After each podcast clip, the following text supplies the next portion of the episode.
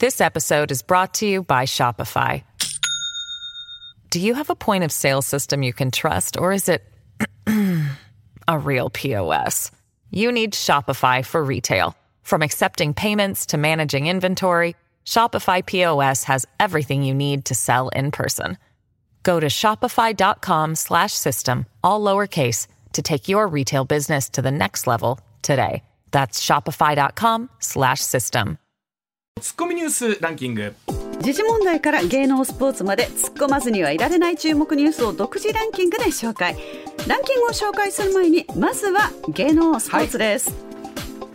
俳優の浅野忠信さんが18歳年下の俳優中田くるみさんと結婚したことを報告しました、はいうんそしてお笑いコンビエグジットの凛太郎さんもグラビアアイドルの本郷杏奈さんとの結婚を発表しました、あのエグジットのりんたろーさんは、ほら週末になんかこう先にネットとかで情報が流れて怒ってませんでしたそうなんで自分の結婚を他人に聞かされなきゃいけないんだそうっそうて言うたんですけどうんやっぱりそうやったっていうことそうそうやってあんなに全否定しなくてもよかったのにねで もやっぱあれちゃいます自分の結婚は自分の口から言いたいのまあに、それはなんでそれ先はわかりますにネットで出てまうねんっていうとこなんでしょうけどね、ちょっともうあそこで「いや実はそうなんですけどフライングされて嫌やわ」って言った方タがレントさんも大変ですよねねどうなんでしょうねはい、はいさあ続いていきましょうかはいはい、プロ野球は昨日6試合が行われ、ん阪神は d n a に0対4で22度目の完封負けとなり、はい連敗は4でストップしあの連勝は4でストップしました。高橋さんもタイガースの試合よくご覧になってると思いますがいやいやいやいやこの京セラドームで今シーズン全然勝ててないんですそようねで。すねあと一方で d n a が本当に強くて、強い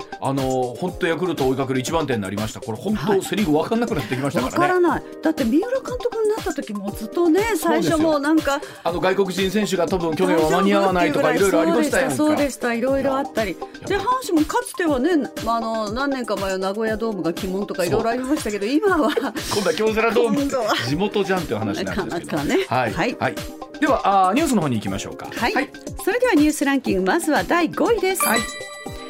JR 西九州新幹線かもめの切符が来月の23日の開業まで1か月となった昨日売り出され、はい一番列車の指定席券はわずか10秒で完売しましあのた僕も全然知らなかったんですけど、あの列に駅の前で並んでらっしゃる方が全員買えるのかっていうと、ええこれそうじゃなくって、はいなんか十字打ちっていう表現があるそうなんですけどね、ええ並んでると、うん先に窓口の方が、えっと、予約をしてくれるんですって入力だけ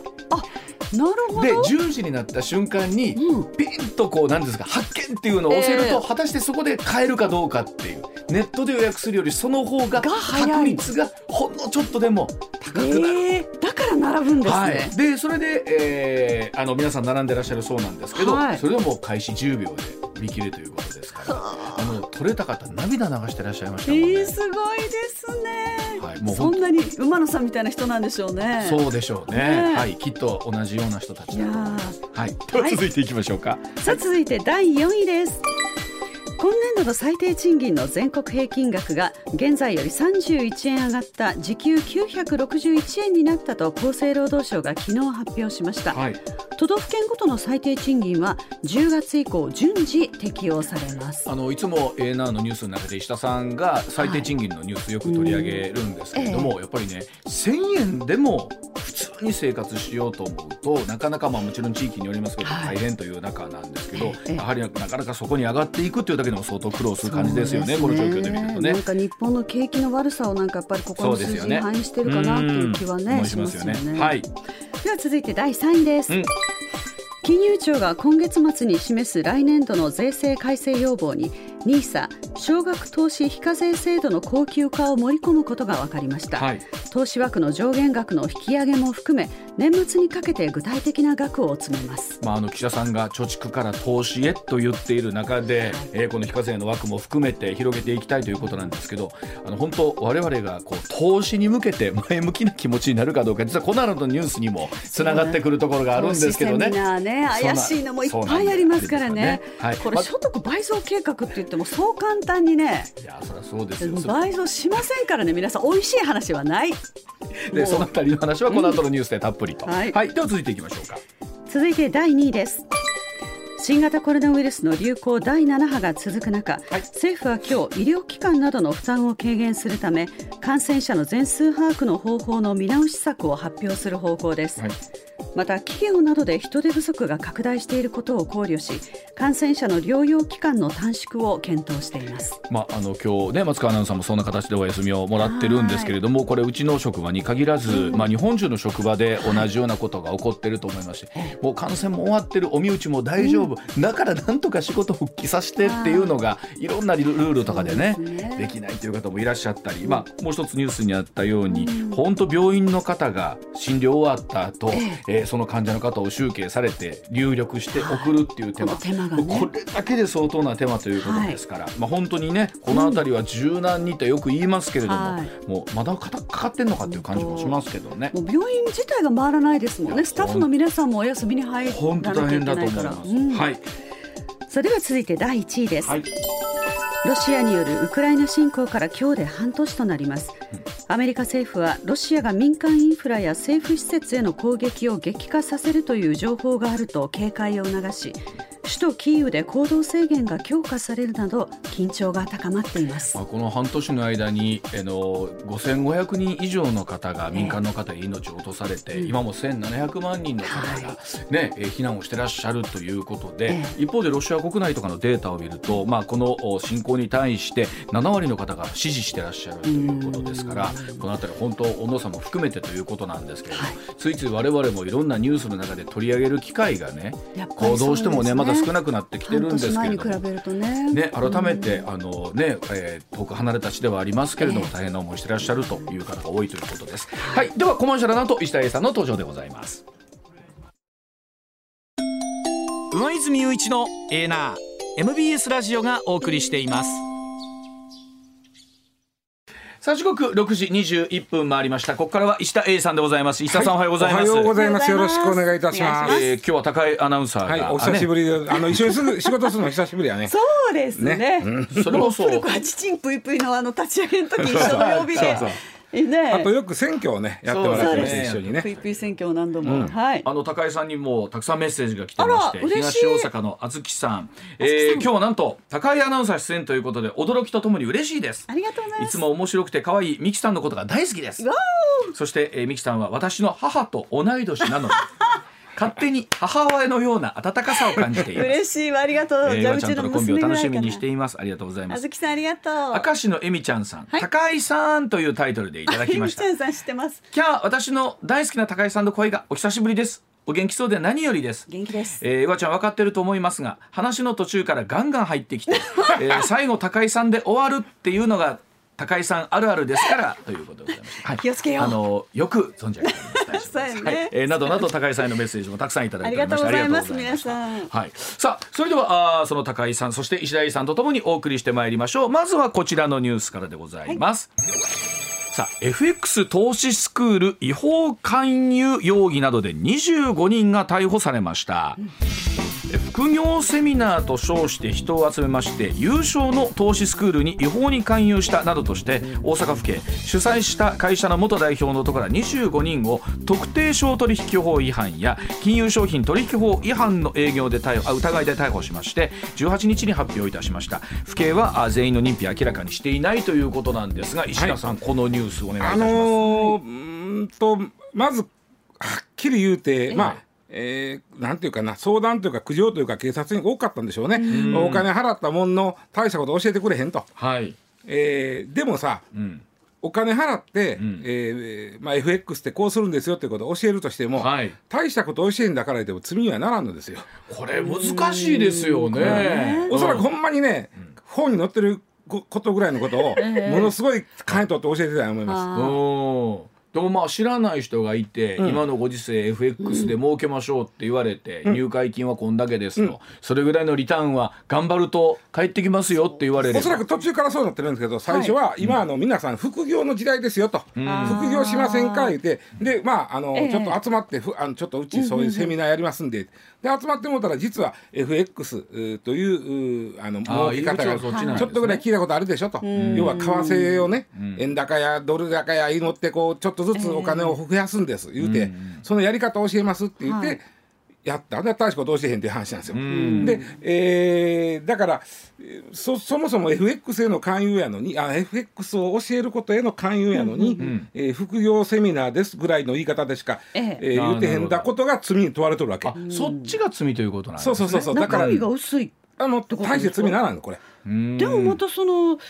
要するにセミナーっていうことはやっぱりお金も集めてるわけでだすかよらね。すごい集めとったでしょ、なええあの19億円、えーはい21年5月から22年4月の1年間で19億円、 19億だだからこれが問題じゃないですか。一だから人当たりそうスクールのね40万から60万ぐらいの入会金で、うんえ例えば投資の助言を受ける追加の契約金として165万円ですから、大方一人200万ぐらいでそれをね、はそれ自体は別にあの楊さんお金取ったからって別に問題はなくてあーなるほどうちはそれで教えてる言ってますやんって、ええ教えてますやんとうまいこといけへんのそのやってる人が下手なんですわみたいなこと言い方して逃げれず。なると石田さん改めてですけど、罪になる部分っていうのだはから金取り法とかあの小特定商取引法とかの部分なんで、えー知れてますわこんなもん。そっかだから投資そのものじゃなくてこれあくまでもスクールなんですね。よくあの投資詐欺もねそう摘発されますがそれあれと微妙に違う。詐欺罪でいきますけど、そうですねそれで投資のやり方をし一見できないんですよ FX のやり方を教えます言うてお金集めて、え大したこと教えてへんけど、え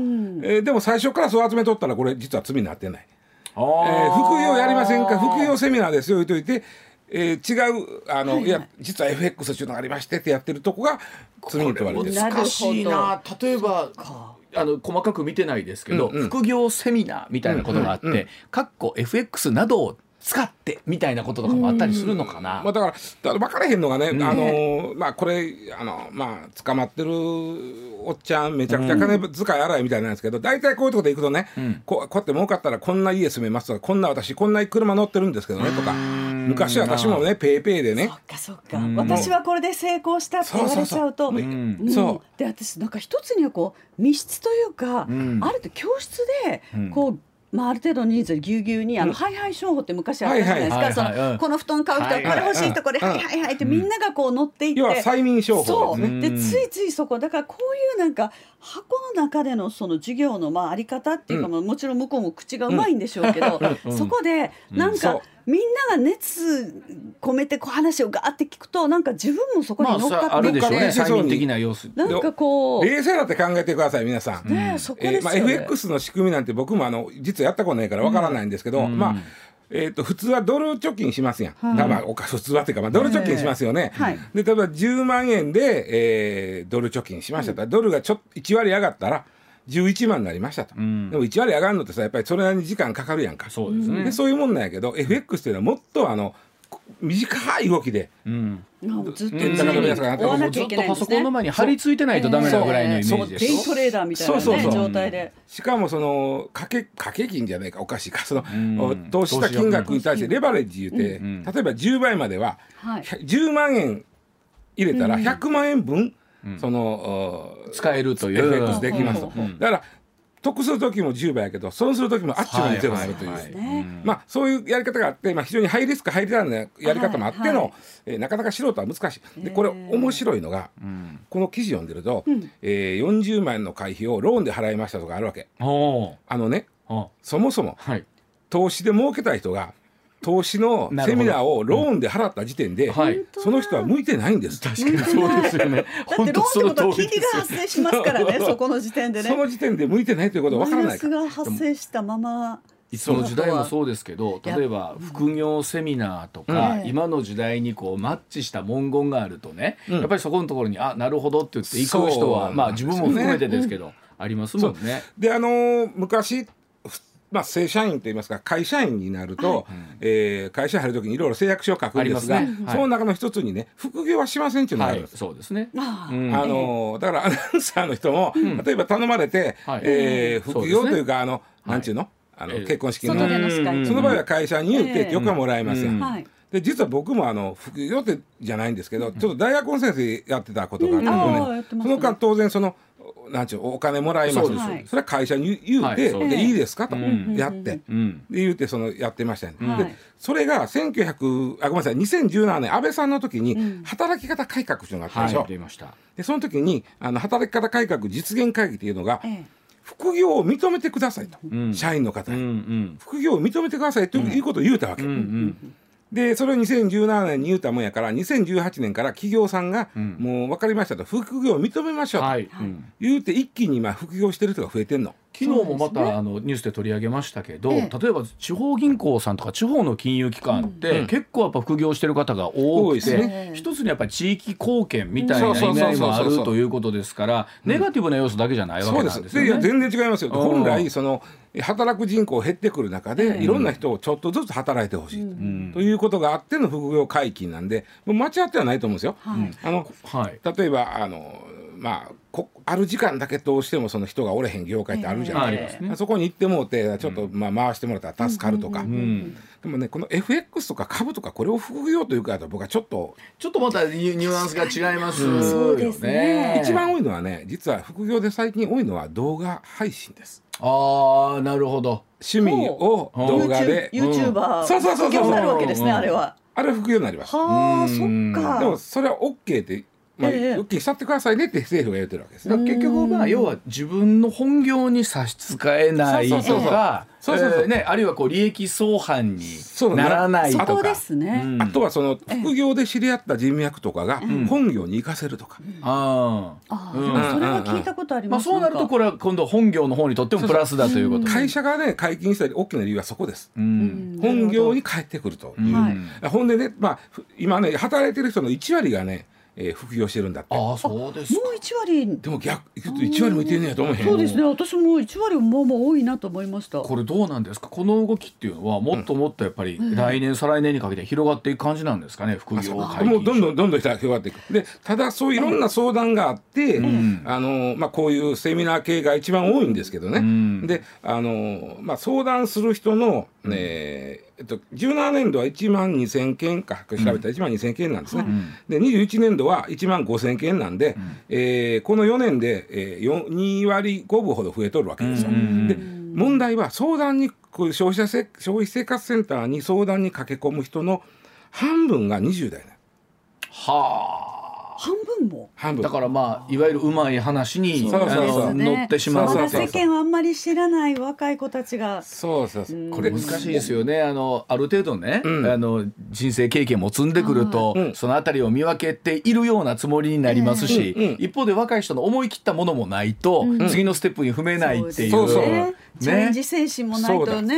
ねと思うけどでもそこを見余るとちょっと怖いですね。ね確かにその楽してえものすごい稼いでる人も言ってることは言ってるんですよ例えまばあそうですでよもね。そんなの本当にごく一部いやですそかうでらすねそ。うですよ。 YouTube でも最初にやった人でええ儲けてる人いてるじゃないですかいくらでもはい。でそもんなん見てるとうんあ俺もやれんのかなってところが YouTube でそれこそ100万再生のね100万回再生の動画を撮る、はい作るのうにんどれぐらいの時間かけてあそうそうそう寝る間を惜しんでそうそうねそう編集してらっしゃるかということですもそんうでねす。よ。だからそういえばなんか上沼恵美子さんのね動画とかも結構再生回数多いじゃないですか。うんうんうんなんですけど上沼さんはあのいつも、んあれはね私は赤字でやってるって言って言あってーはるんですあーよ。結局スタッフにお願いそうしでてすよ撮ね影してもらって編集してもらって全部自分でやる人はそうそううんでいるもんですすけどごく意外で。うんあそうか YouTube でやって、うんそこそこだから何十万とか再生したらすぐチャリンチャリンって入るのかと思いきや、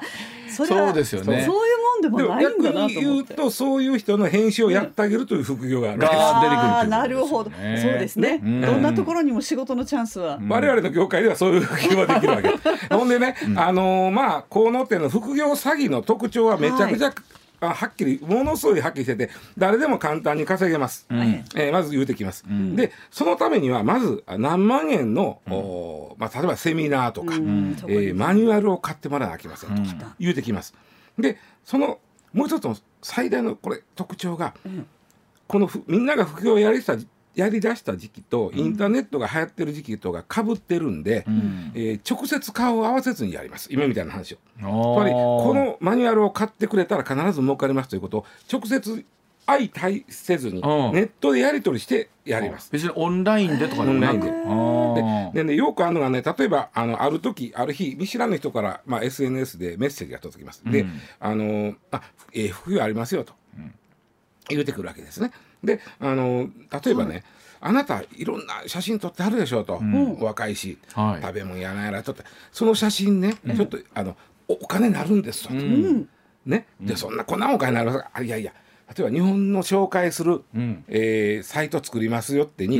日本の例えばその食べ物とか売ってたら、それ結構ええ値段で売れるんですよなるほどちょっと試しに送ってみてくださいとお宅、最近撮ったあの何美味しい食べ物の写真でも送ってくださいとで送るでしょほんだらね、えー、LINE でね、LINE で送ってください、ほんだら送ったらねああいい写真ですね、まず褒めるんだ。これならね 2000円でおそらく売れると思います、えでこんなもんが2000円で売れるんですか、私これいっぱい持ってますよと、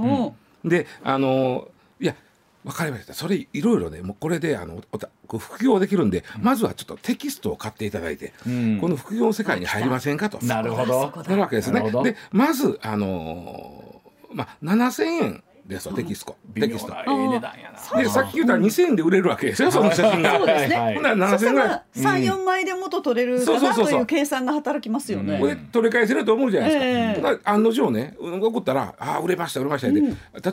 あの5,000円送ってくるわけ、うん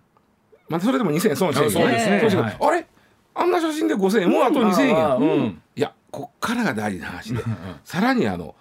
上のランクに行くには、なるほどこれはあのサポートプランというのがございましてですねあ弊社にあと、まあ、20万円払っていただくと、ずっとサポートいたしましてなるほど永遠にこれ儲かりますよというような例えばそういう言い方をするわけですよ。はいはいはいほんで払ったけど何にもいわゆるこれ商材商法という情報商法とか情報商材商法というんですけど、これが一番多い騙されパターン。そうだなんか教材売りつけるみたいなの昔よくありましたもんね。あと内職これで内職しませんかとかね、ええ昔から内職、そうですね。だから結局形は一緒で一緒枠組みが変わってるだけなんですそうそうそうよ内職なのか副業という言い方なのか僕い大阪府警の記者クラブにおった時に、えー、と生活経済課今でいうあのーえーえーと当時は防犯部にとったんですけど、今えー、と生活安全部いうかな、えーえーいやちゃうわ、えーまあまあとにかく、その詐欺みたいなことややる部署があって、そこの刑事さんと喋ってた時にいつも言われたんは、忘れてへんのがね、いやさ詐欺師っていうのはね、ネタをいつも探してますものすごいあいつら新聞読んでますねなるほどで新聞で新しいネタが出てきたらこれをもとにどうやって人を騙せるか考えますね。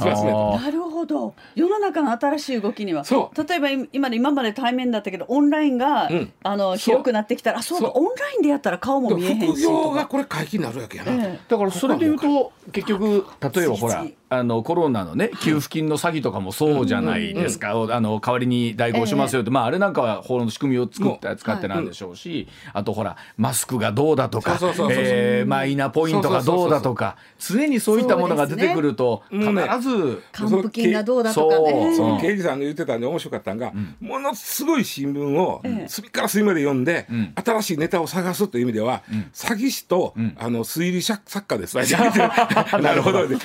そこ並ぶんいだやいやそれ冗ま談あじそゃないれやはいでや。もそのやっぱりね、新しいね。例えばア悪リ知バイ恵のは働くわけですよなるねほどそういう意味ではそうですだからこれで言うとあの FX 投資スクール先ほどそのニュースのコメントで見るとね、ええ特定商品取引法違反なんですけど目的隠匿関与そうなんです。だから FX のお講座のお門をえーっとセミナーに入れると言わずに副業をやりませんそうかというぐらいでやったから。で虚偽書面交付そうですそうですえー金融商品の無登録営業そうですそうとですいうところでの逮捕になるわけなん全部で形す式違ね。反ですね。だからなかなかこれはあの逮捕ですけど、あのまあ警察としてはね、これ以上被害広げたらあかんということでややなるるほとど思うんですけど、これでも実際どうなんですか石田さん例えばこれ裁判になるのか、起訴されていくのかにおなりそらくますさけれど、るとは思いますけど、ううんん、ええまあ執行猶予ついて終わりででしょおお金を出した側そのセミナーなるものに参加しと、した人っていうのは、こうお金はどうなのう。いやその場合は民事は民事で別にやらなきゃいけませんけど、うんうんあのうかでーもまこれはあ一緒それやってもどこまで帰帰ってくるかつつこてしまうとるかもしれんし最後に一つだけ言わせてください、あの消費生活センターにいろんなあー、まあ、相談があるんですが、あのーある日と知らん人からメッセージが届いたと SNS でねで副業斡旋しますよって言って、そういうサイトに誘導されて、えーまあ、そのいろんな、まあ、被害に遭うことが一番多いんですが、副業被害に遭ったらねはい188というのを覚えてください。あそうなんですか188いやいやって覚えてください。えーそのこ番れ号消費です生か活センターにつながるんで、なるほどえーえそのまま188と押せばいいんですかえあごめんシシャープ188やったかな188ちょっと今調べてもらえますはいえっと188いやいやって覚えてるかいやらいやですねいやいやうんいやいやがキーワードですねえーいやいやでえー消費生生活センターにつながるんですよだから例えばあれと思った時にまず聞いてみるっていうのも大事かもしれませんね。うんまあただねそのどんどんこう、ね、それこそさっきの石田さんの話だとじゃあまずい一旦5,000円返ってきました、じゃあもうちょっと次このテキストってどんどんどんどん例えば額が大きくなっちそうゃう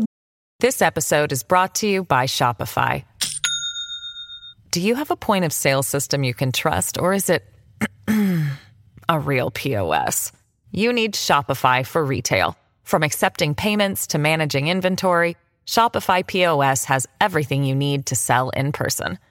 Go to shopify.com slash system, all lowercase, to take your retail business to the next level today. That's shopify.com slash system. 前にそうでも出こ血が少ないうちそうなんですにねここまで突っ込んだしないのもあるんだなうんななるほどあ普通に188で大丈夫だそうですね通には188い、ぜひそちらの方までいねやまたいやはいですよお問い合わせをいただきたいと思います、では続いてでございますこちらです時刻6時40分になりますさあ有名企業が災害の少ない群馬に進出というお話でございます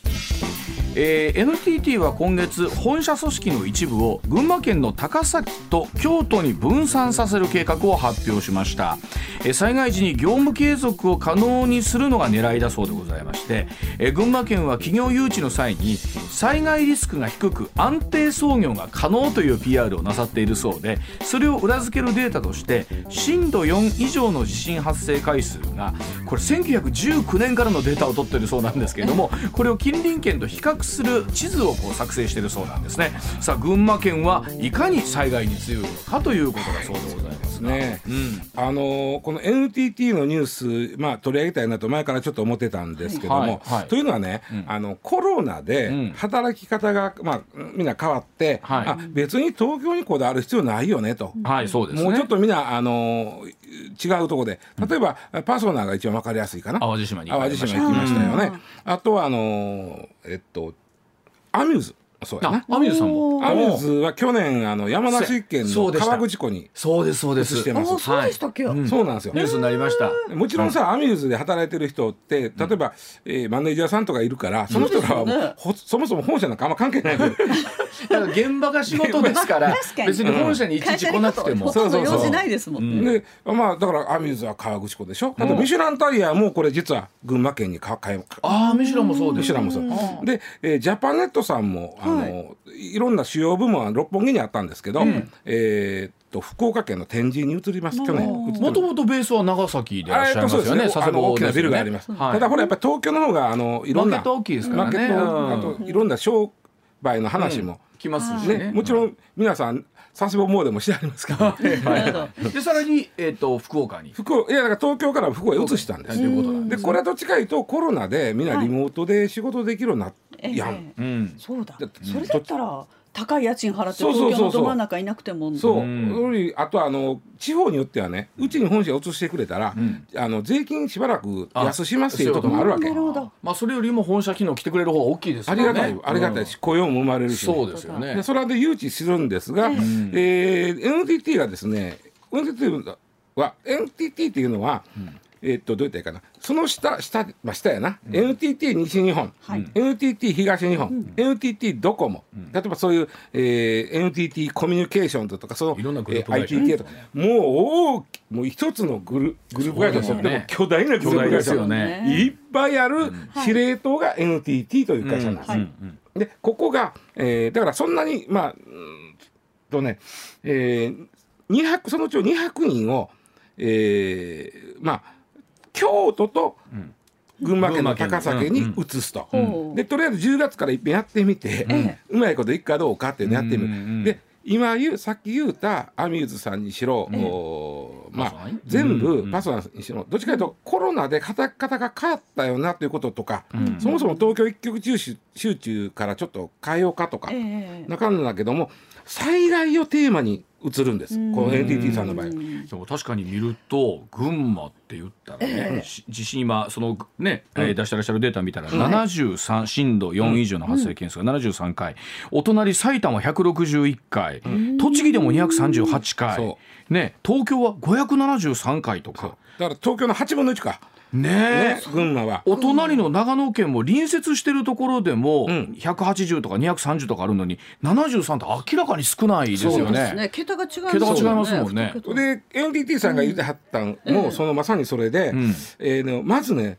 京都と群馬県の高崎市を選んだ理由、ん NTT さんが言ってはんのは、海に面していないあーはいはいそっかなるほど津波が大ね阪も考えたけど、大阪は津波の被害で浸水被害がある、うんうんでで NTT の場合やっぱりねインフラなんでそうですよね。あの何かあった時に、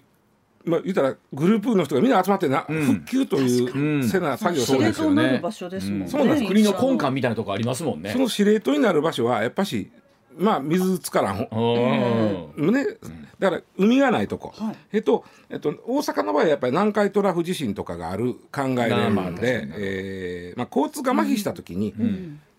大きな被害というのは交通が麻痺した時にたすどうでかなえみんなが行けと、あそこに行ってみんなであの復旧作業やああいう時に、行かれへんなというのもありの。なるほど。で京都は1500年ほど大きな いやでもやっぱり信じてないしなという。西へよりね都があったところってのはやっぱそういうのあるんでしょうね。うん確かでに高崎も地震がない、ええ高崎はねまず内陸でしょ、津波が台風が実はあんまり来えへん、あんまりそういえば聞かないですね。そうなんですよで群馬の中でもいわゆる雪害雪の害、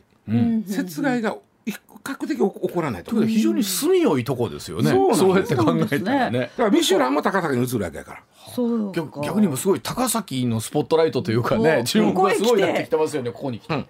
ほんで何かあった時に東京からはまああ行けるそうですよね電車でヒュッと行ける、うんはいうん行けるのがあるから、でもっと言うと、まあ、大阪からヒュッと行ける京都東京からヒュッと行ける高崎が、いずれ新幹線でつながるのがあるんですよああほなそう言いううここととなもい。視野に入れてなんですそうねなんそうなんですそうななんでするほどだから、えーまあ、そこで群馬県選んだっていうのはやっぱしね今言ったように、えーこの災害の少なさ、いやでもこれって本当大きな話ですよね考えてみるとそうねなんですよね本社機能とかで考えるとでねすねあの王将の大阪王将大阪王将の、大阪王将の冷凍餃子売ってるでしょ、ええはい言うてます。あれを作ってる会社も高崎に、あそうなんですか。高崎にあの移転大阪王将なのに高崎で作ってるんですか。あの冷凍食品の方ね冷冷凍凍工食場が品の向こねうにあるってことですねそうそう会社が別になってて、そこは、ええあの高崎に移ったんです、だからそれもねだからこの NTT とあ大阪王将ブランドで冷凍餃子を作ってるのは、イートフーズさんっていうこれ東京の会社なんです、はいここの2つはええ災害の少なさに着目して高崎に移ってます、やっぱりそこが重要ポイントでも、まあ、確かに地震ももう今活動期ですからもう日々ねいろんなところであちこち起きてますし今日水本中安全なところがないよぐらいですもんね。そうなんそうなん害も以前に比べてもいやもうね本当いろんなところで線状降水帯が発生してますから。でこれはもうおそらくね、えー今後いろんな企業が、あーそうだよなとそのコロナとか言ってたけど、あとまあ、えー一極集中をはねちょっと考え直そう言ったけど、いやいや災害のこと考えなあかんでと、え実はねこれ山梨も地震は少ないんですよ。うん。えへえ山梨も地震はねあの群馬と変わらんぐらい少ないんですけど、山梨の場合は富士山噴火というリスクがああそうか。なるほどなるほどだから群馬に行くというあそうだ。もう群馬すごいね高そうなん崎。ですそうなんですよなんか群馬高一なんですけどあんまりこうイメージとしてねちょっと薄めだったんですけど、まあ、北関東なでの 特に中で、我ね、々近畿に住んでると北関東はね本当です群ね馬栃木茨城そのあたりっていうのはうんどういうふ本当だうな立地かっていうのがありますかそうなんら。はで群馬いいところなんだそういう意味であ。うね。ん。大阪はええ実はどこが今実はもっぺんホットスポットになりそうなのがあおいどこの京阪な学研都市ですああ大そうで阪すとか奈良と京都のちょうど境目にあたる境目うんえーうんねはいはい和塚とかああああたりりますあのありまあすの辺りとかあの辺ですうんうんあの辺り結構でも住んでる方も多いじゃないですかそうなん住ですみよい言うてそうなんですよであの実は大阪まで電車でずっと出れたりするんすぐですよあの学研都市線学研としてなんかもうそうですはいでここもねあそこもね実はあの災害少ないうんだって丘陵地やしねその水水害はまずないしはああんまりあこに台風来たことないでしょあんまりイメージないですね。そう言われてみるとそうやっぱり都があったところっていうのはそうなんですかやっぱりそうなごんよ。いですね京都にしろさ、あのね、まごろばの都にしろさ。そうですねそうなんやっぱよ。昔の方はやっぱりそんななんでわかったんです分かってはったみたいなのががあるのかなと思いますよねこうやって科学見るが発展してない時に、はいだからね、まあ。その軽犯な学研都市がなんで言われたか言ったら首都移転で話が出てきたからなんですああなるほど一番実ははい一番うん考えなあかんのは政府だ行そう政ですよね本当はそうですよね東京直下型地震が起きた時に、うん国会と霞が関がむちゃくちゃになった時に、うんどうすんねんっていう話を誰が国のコントロールをするんだっていうこれはね何にも考えてないあのそれこそ ねバブル絶頂期ぐらいの時にあまりにも東京が一極集中してるっていうのうんでうん省庁を各地域に分散させようみたいなのとはこれまたちょっとニュアンスが違違う違う違う違いますもんね。全然違うんですあれはもうし首都移転やかいわら。ゆるでしたもんね。うん、で、えっ、とね、首都移転はね、2003年にあの法律ができて、んやりましょうということになったんですよ。んでで、候補地も一個も出たでしょ、多分この辺やったら三重県ととかか出ましたはい。出たでしょ、うんで福島の方とか出たじゃないですか、候補地がで移転法というね国会等の移転に関する法律というのがちゃんともう制定されてうる、んはいで2003年に一応決まったけどそれ以降おーまあ、実施しましょうねって言っただけで、それ以降止まってる20年止まってるんですよ、うん。でも今のお話とか聞いたら現実としておっしゃる通りそのあのね万一の地震があった時とかっていうのにどうすんねんっていうのうはん本当に考えなきゃいけない話本当に考えないとですよそねう。でねなんで首都移転が止まったか言ったら首都移転するとなったらものすごいいろんな利害が絡んできて、ああそうでしょう。もうややこしいしゃあないそうやと思います。でね国会議員の人たちもやっぱりどっかで都落ちのがあるわけよ。あわわかりますわ。東京におるからや俺らはみたいなそ。らそうやと思います。いね、あんまりね、あまあ、群群馬はええとこやねんけど、群馬に汚いなみたいなのあるわけやあると思いますね。でで実は高市早苗さんが八、えっとねごめんなさい2月か、えー半年くらい前に、ええーツイートしはったのが、あれあやっと言ってんねやと思ったんが、高市早苗さんは死と移転の議論はちょっと置いといて、んあのいいわゆるあのバックアップ機能の移転というをどっかにあな作るるほど今みたいなこれと一緒やね NTT さんと。ええいう議論をせなあかんのちゃいますかっていうのをうん半年前に言うて、またそれもちょっとその後いろいろそうまなってんだけど、うん。逆に言うと半年前に言うくらいえ20年間この議論してないえ、そっか。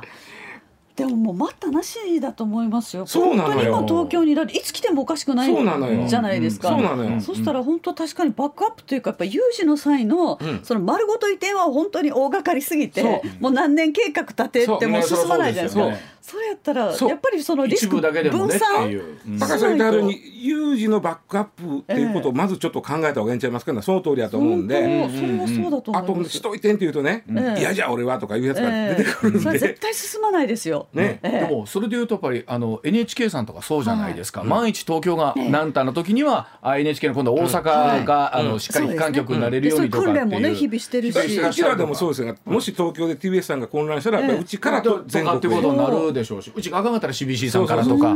やっぱりそれはいろいろ考えてるわけです政府が全然やってへんだから、それをいまやあ本当ですよねさまあね NTT さんがこうやってあの災害を、うん、頭に入れて、あのバックアップ機能を作るということを初めてやろうとしてるんで、やっぱりやらはるんでね。で特にやっぱり NTT とかってそれこそそうじゃないですか、災害があった時とか通信網ってのは言ったら一番の,、ね、あのいる命とをこ守なんでねる家での、ね大きな情報源になりますから。大事ですねだって大阪も庁舎最初南港にって言ってね移転するって言ったけどでもあそこはやっぱりねね水浸の水被害があるからってありますいかうらやっぱりそこはよくねそう先々後々のこと考えてうん、でもあの驚きだったのは群馬の高崎はそんなに住みよいところというか災害の少ないところだったんだって今高崎の方誇らしいでしょうね。そうですよねいよいそよの値段上がってくるん違いまいやすそのうちでもそういうの目つけてる方もいてはるでしょう。そうですあのだから、ななあの長野県なんかうち来たら税金負けますみたいな言い方するんですけど、高崎はうちは、あの安全ですという言い方で売ってるからね。あの逆に下げなくてもいいかもしれませんよそうだね。それが一つのブランディングになるかもしれないですよそうなんねやるな高崎。本当だ工場移転するなら今のうちですよ土地広い土地ねえ、いや買っでても本当に確かにここからはとってのは安全というのは一つの大きなキーワードですね。そうですはいはい。ではお知らせの後お話し続けてまいります。さあ時刻6時54分回りました。続いてのニュースはこちらです。ついにチロルチョコも値上げ。昨日も少しニュースでお伝えしましたが一口サイズのチョコレート菓子で知られますチロルチョコ、えー原材料価格の高騰などを受けて現在税抜きの参考価格が20円となっている4種類の商品について来月5日から3円値上げすることを発表いたしました、これらの商品の値上げ1993年以来29年ぶりの値上げということですあのーチロルチョコっていうのは、はいまあ、その世代の非世代の人にとってうん思い出があるでしょ、あそうですね、で僕これ生まれたんが1962年なんで、えおーーもう僕3歳うんなんですけど僕はもう駄菓子屋にえー10円で三山のが売ってて、ああでまあ、とにかくねチロルチョコの歴史というのは日本のね、経済の歴史これほどね劇的なあの会社ないよ。ああそうですか、うんまずねもともとチロルチョコっていうのは今でもほんあのチロルチョコ部門は東京にあります、んでもあの、まえっと、田川福岡県の田川市にある、う松尾製菓っていうところが、はい松尾製菓出してるんですね、でまあ、えーこの松尾な田川市知ってる田川市あの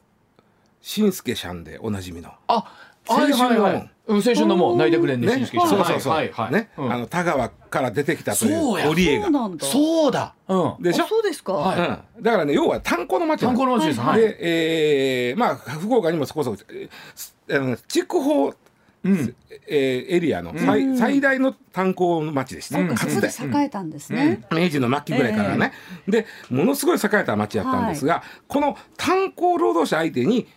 アメちゃんを売ってたのが松尾製菓さんなんですはあなるほどあ、もともと。そう甘いもんもそら食べたらなりませんそあらんそだうけですよ偉い労働そ者りゃがそうですよね、うん、だから田川市にあるわけ、なるほどでまあ炭鉱があかんくなりました、だんだんそんなあかんくなる前にあの神武景気っていうのが来るでしょ1900、はいはい俺が生まれる直前ぐらいです57年ぐらい、んえーあ50年ぐらいで終わるんだ、で終わってからその鍋底不況っていうのが、うんじ要は反動やね感動が来たわけですあよのねその鍋底不況の時に、ええこの松尾製菓さんがもう一つ雨だけじゃあかんなと、うん。モロゾフさんと手を組んでここで出てくるのはモロゾフさんですよもうもうはいモはいロフさんと手を組んで子供でも買えるチョコを作りたいと。は10円子供のお小遣いはこの、まあ、僕が生まれた頃はね、まあ、駄菓子屋さんってね5円で何か買えたんですうんうんかうん5円で一品なんか五円で買えます。私世代十円からそうででしすたよよ。ですよねでは10円やとふ2種類買えたとへえへただー三角ジュースとスルメ とかいいね。私風船ガム派でしたけど三。角ジュースとスルメ買えたわけね私ベビースターラーメンと風船ガム。でそのスルメの足だけでやザリガニにするとかやようやって、はいほいで何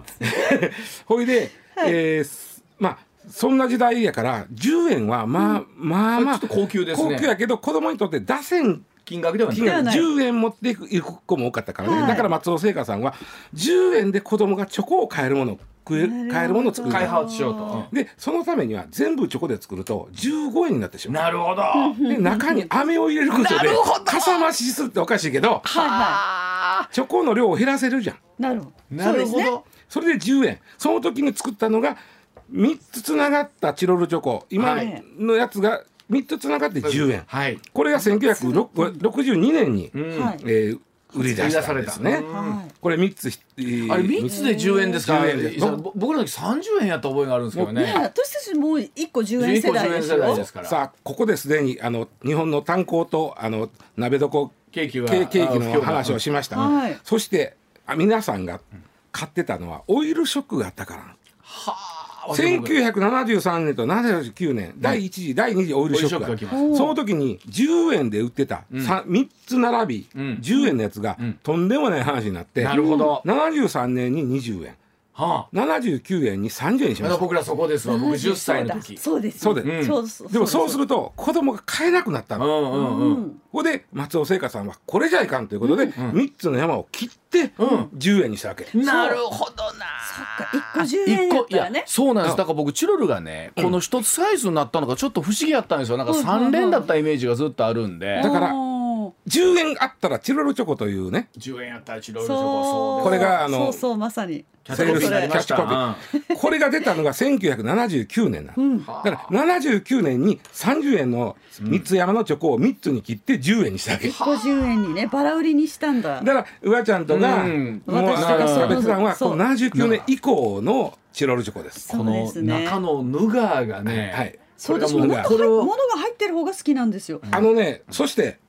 ねこっからまだ日本の経済ににの波に揉まれていくんです。まだチロルチョコは。まだそそししてて今今、うわちゃんが食べたチロルチョコは、1個10円じゃないです。この10円じゃないんですか20円です。あらでちょっと大きなってますけどね最後もちろん大きくななりました。はいここも松尾聖華さん、子供になんとか、あうのわ、安くて買えるものっていうのを頑張ってるんです、これ。ではそのあたりの日本の経済とチロルチョコの 歴史、えー、7時の地方の後もお伝えしておきます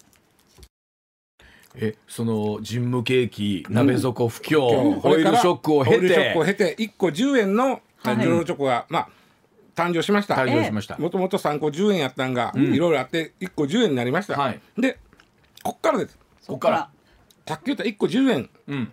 なったのが1979年70ぐらい、くしくも、うん私が大学に入った年愛しのエリーが流行ってた年はいはいはいその年にその年ですかサザンオールスターズが歌ってた時に、ははい、ヒットいしましたよ。その頃、はい。私が行った東京のセブンイレブンは7時から11時まででした、あまさにセブンイレブン、あそうといううことは今ほどコンビニがん世の中にやいやいおれへんだん、ったなるほど、えーまたそんなにはいはい。そうですねねメジャーじゃなかったわでけこっからコンビニ業界がぐわーっとくるわけ、上がっていきますねうん当然チロルチョコも起きます、ええ10円1個10円で起きますが、はいうんバーコードが入らない、なるほどその理由で大きくなったの？なるほどいやー。これコンビニ売るには必ずバーコード入れてくれっそうて言でわすれたねのポスシステムを通さないとダメですからそうなんバーコードが入らないんで、んそれでは売れませんということで、うんんで、えいーやサイドに入ってる。考えたのが20円にしようと。うんで20円にしてじゃあ倍にしたら、実は20円で売れないんですね。うんあそうなんですか、んうえん包み紙のお金も増えるじゃん。ああそうか面積が大きくなる、あーそうね、本当そうね。だ原材料費で言うとそうですそうよそうね。だから松尾製菓さんって誠実な会社だと思うね、大きさを1.7倍にしたはで残りの三三0.3分で0.3分で包み紙の分をカバーしたそうだ。でもそれだったらある意味納得の値上げですよいね。やそうなんです涙ぐましい経営努力ですねこれそうなんはですよなんかちょっと愛おしくなってきたそうでしょ白いチこョコのバーコーもういいよ30円でこの横にバーコードついてるでしょほんまやこれを入れるために20円を作らざるをえんかったそうかだか